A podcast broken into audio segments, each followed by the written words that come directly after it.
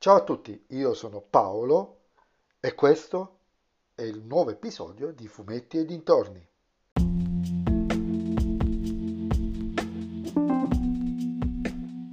In questo episodio del podcast vi parlerò del numero 418 di Grandog, Sally, primo della trilogia basata sulle canzoni e sulle donne di Vasco Rossi.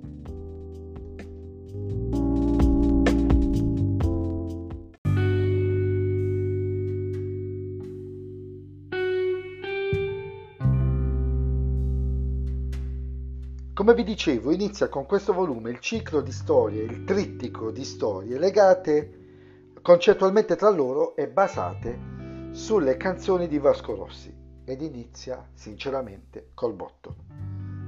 L'idea formale, quella di base, è quella di utilizzare i testi delle canzoni come architrave, come canovaccio della storia. In questo caso la canzone Sally, e in questo caso ha funzionato veramente bene. Paola Barbato scrive una storia di Dylan che parla di una donna. E come queste storie, le trentennali avventure dell'indagatore dell'incubo sono piene di storie che parlano di donne, ma riesce a fare in modo che la storia, l'atmosfera horror thriller che richiede Dylan, aderisca anche in una maniera abbastanza perfetta con la canzone.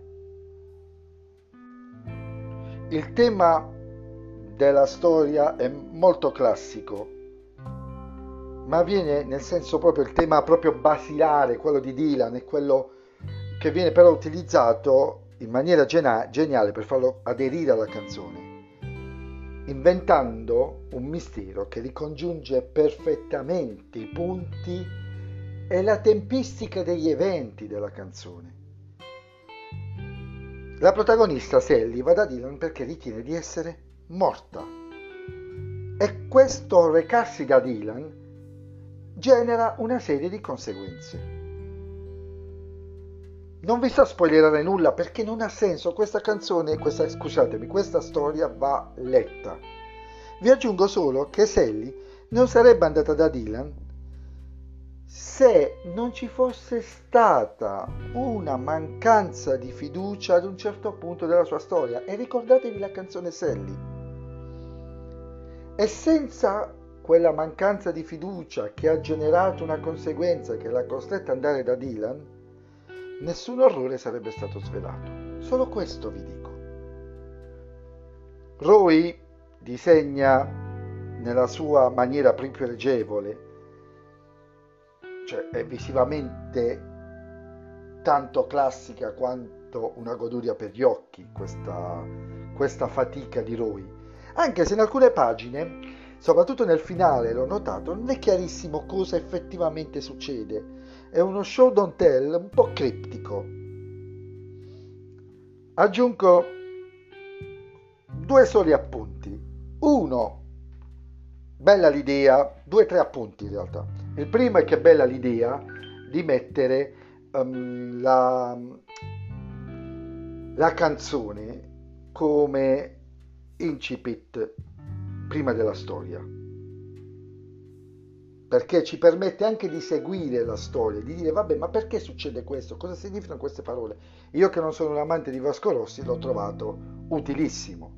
Poi mi sono andato a risentire Sally cantata in acustico 5-6 anni fa da Vasco Rossi ed è anche stato meglio. Secondo punto, l'alba è un po' flipbook. Da un lato c'è la copertina di Cavenago, dall'altra è De Tommaso. Ora, può sembrare un peccato che quella di Cavenago, che è la copertina ufficiale di Grandog, sia riservata al retro, mentre davanti c'è Vasco Rossi, Grandog e Vasco Rossi, con tutte e due, con De Tommaso, scusatemi. Perché la copertina di Cavenago è bellissima, però capisco l'esigenza commerciale. L'esigenza commerciale è quella di mostrare Vasco Rossi E vi assicuro che nel piccolo aneddotistica della mia edicola ha funzionato benissimo, perché la gente l'ha comprato. Sulla parte posteriore l'albo si gira e diventa tipo flipbook, ci sono addirittura una dozzina di pagine, abbondanti di pagine di extra, con interviste, approfondimenti, e da quello che ho capito questo meccanismo del flipbook con la doppia copertina ci sarà anche nei prossimi due albi, Albachiara e Jenny. In sostanza, per me è un albo promosso, è al momento un esperimento promosso, perché questo è un esperimento, questo significa utilizzare un'idea in maniera ufficiale per generare una storia. È Vasco Rossi e non heavy metal? E va bene, ma il punto non è quello, il punto è la storia. La storia è bella? Sì. Vasco Rossi e la canzone di Vasco Rossi aderisce alla storia? Sì, o viceversa, la storia aderisce alla canzone di Vasco Rossi? Sì. Per cui non indugiate, non fatevi prendere la febbrili polemica, che schifo, io non leggerò mai più di Grandog, questa è la caduta di l'ultima delle porcherie che potevano fare. Andatela a leggere. Vi risparmiate unicamente, non leggendolo, solo i soldi, altrimenti non vi risparmiate di aver letto una bella storia.